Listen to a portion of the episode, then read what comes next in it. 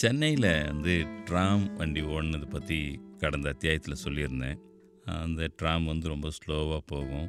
அதை வந்து வேகமாக நடந்தே அதுக்கு முன்னாடி நடந்து போயிடலாம். அந்த மாதிரிலாம் இருந்துச்சு.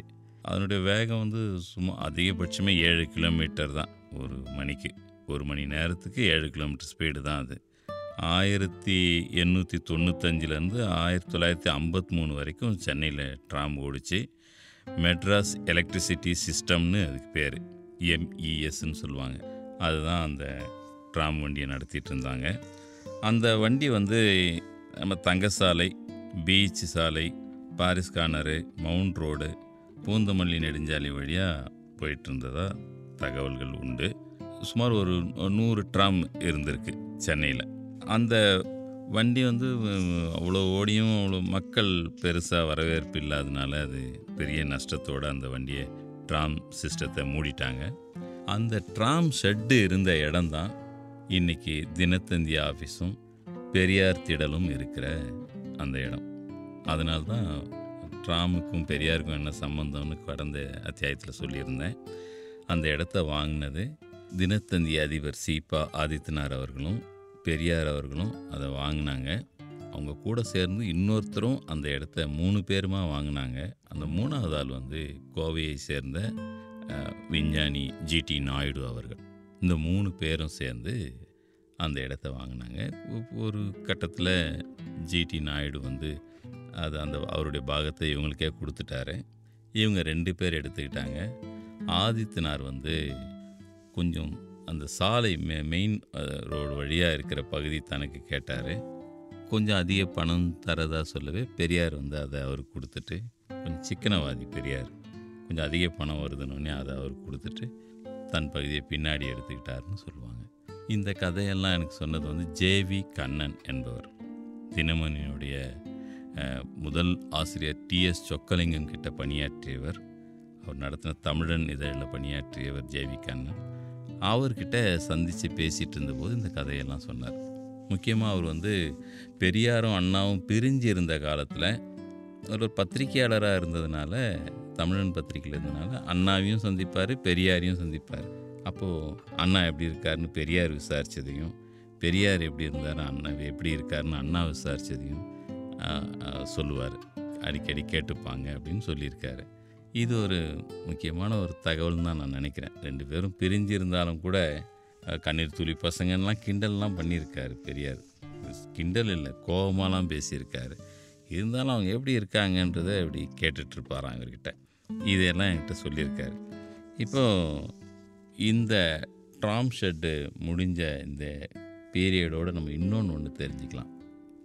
நம்பெருமாள் செட்டியார்னு ஒரு ஒரு செ- செட்டி நம்பெருமாள் செட்டின்றது தான் கரெக்ட். செட்டியார்ன்றது வேறு ஒரு இனம் செட்டி என்பவர் வந்து அந்த அந்த பெங்களூரில் இருக்கிற அந்த செட்டி ஷில்பா ஷெட்டிலாம் சொல்கிறோமே அந்த ஷெட்டி வகையரா அவர் வந்து நம்பெருமாள் ஷெட்டின்றவர் ஒரு நம்ம வந்து ட்ரெயினில் போயிருப்போம். ட்ரெயினில் ஒரு ஸ்பெஷல் கோச்செலாம் கூட எடுத்து போயிருப்போம். ஆனால் நம்பெருமாள் செட்டி வந்து தனக்குன்னு ஒரு ட்ரெயினே வச்சுருந்தார். ஒரு தனியாக ஒரு தனி மனிதர் வந்து ட்ரெயின் வச்சுருந்தார். அந்த ட்ரெயின் வந்து எக்மோரில் நிற்கும். அங்கேருந்து அதை எடுத்துக்கிட்டு அவர் வீரராகவர் திருவள்ளூர் வீரராகவர் பக்தர் அவர். அவர் குடும்பத்தோடு அங்கே இதுக்கு போயிட்டு வர்றதுக்கான ஒரு ஒரு பெட்டியும் ஒரு இன்ஜினும் உண்டு அதில். போயிட்டு வருவார். இது ஒரு முக்கியமான ஒரு சுவாரஸ்யமான ஒரு தகவல். ஒரு சென்னையில் ஒருத்தர் ட்ரெயின் வச்சுருந்தார் என்பது. அவர் வந்து நம்ம விக்டோரியா ஹால் இருக்கு இல்லைங்களா அது? சென்னையில் இருக்கிற சிவப்பு கட்டிடங்கள்னு எடுத்துக்கிட்டிங்கன்னா அதெல்லாம் கட்டின ஒரு பெரிய கான்ட்ராக்டர் அவர். சென்னையில் அவருக்கு வந்து தொண்ணூத்தொம்பது வீடுகள் இருந்ததுன்னு சொல்லுவாங்க. அது ஏனோ தெரியல அவர் நூறாவது வீடு வாங்கலை. ஏதோ கண்ணு பற்றோன்னு நினச்சாரா என்னன்னு தெரியல. தொண்ணூத்தொம்பது வீடுகள் இருந்தது. இப்போ அந்த ஸ்பட்டாங் ரோடு பக்கத்தில் அந்த சேவா சதனம் பள்ளிக்கூடம்லாம் இருக்கு இல்லைங்களா? அது பக்கத்தில் அவருடைய வீடு. இப்போ கூட அந்த ஒரு வெள்ளை மாளிகைன்னு அந்த அந்த வீடு இப்போவும் இருக்குது அந்த வீட்டுக்கு ஒரு மாபெரும் பெருமை இருக்குது நம்ம கணித மேதை ராமானுஜம் வந்து லண்டன்லேருந்து திரும்பி வந்துட்டார். உடல்நிலை ரொம்ப பாதிக்கப்பட்டு வந்துட்டார்.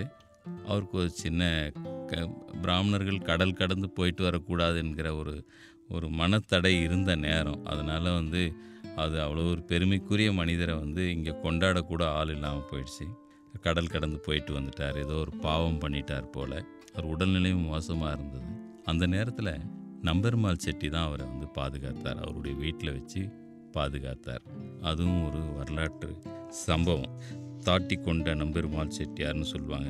அது வந்து நம்ம இங்கே இருக்கிற ஹைகோர்ட்டு சட்டக்கல்லூரி எழும்பூரில் இருக்கிற அந்த சிற்ப ஆர்ட் காலேஜ் இருக்கு இல்லையா? அது மியூசியம் கனிமரா லைப்ரரி. இந்த மாதிரி அங்கே இருந்த நிறைய ரெட் கட்டிடம் எல்லாம் அவர் கட்டினது தான் அந்த மனிதர் தான் வந்து அவரை வந்து ராமானுஜம் அவர்களை வந்து கூட வச்சுருந்தார் கடைசி காலத்தில். நம்பெருமாள் செட்டியார் வந்து முதல் முதல் பிஏ படித்தவர் இங்கே. இம்பீரியல் வங்கின்னு அதாவது இப்போ இருக்கிற எஸ்பிஐ இருக்கு இல்லைங்களா ஸ்டேட் பேங்க் ஆஃப் இந்தியா இருக்கு இல்லைங்களா அதனுடைய முதல் இந்திய டைரக்டராக தேர்வு செய்யப்பட்டவர். அப்புறம் சென்னை மாகாணத்தினுடைய மேல் சபையில் நியமிக்கப்பட்ட முதல் இந்தியர். முதல் முதலாக அந்த ஃப்ரெஞ்சு டிட்கன் ஒரு கார் உண்டு. அதை வாங்கின இந்தியர் என்ற பல பெருமைகள் அவருக்கு உண்டு. ரொம்ப செல்வாக்கான ஆள் அவர். அதான் ட்ரெயினே வச்சுருந்துருக்கார் இல்லையா? அந்த மாதிரி ஒரு வின்டேஜ் கார் கலெக்ஷன்லாம் அவர் வச்சுருந்தார். அவ்வளோ ஒரு பெரிய செல்வந்தராக இருந்தவர்.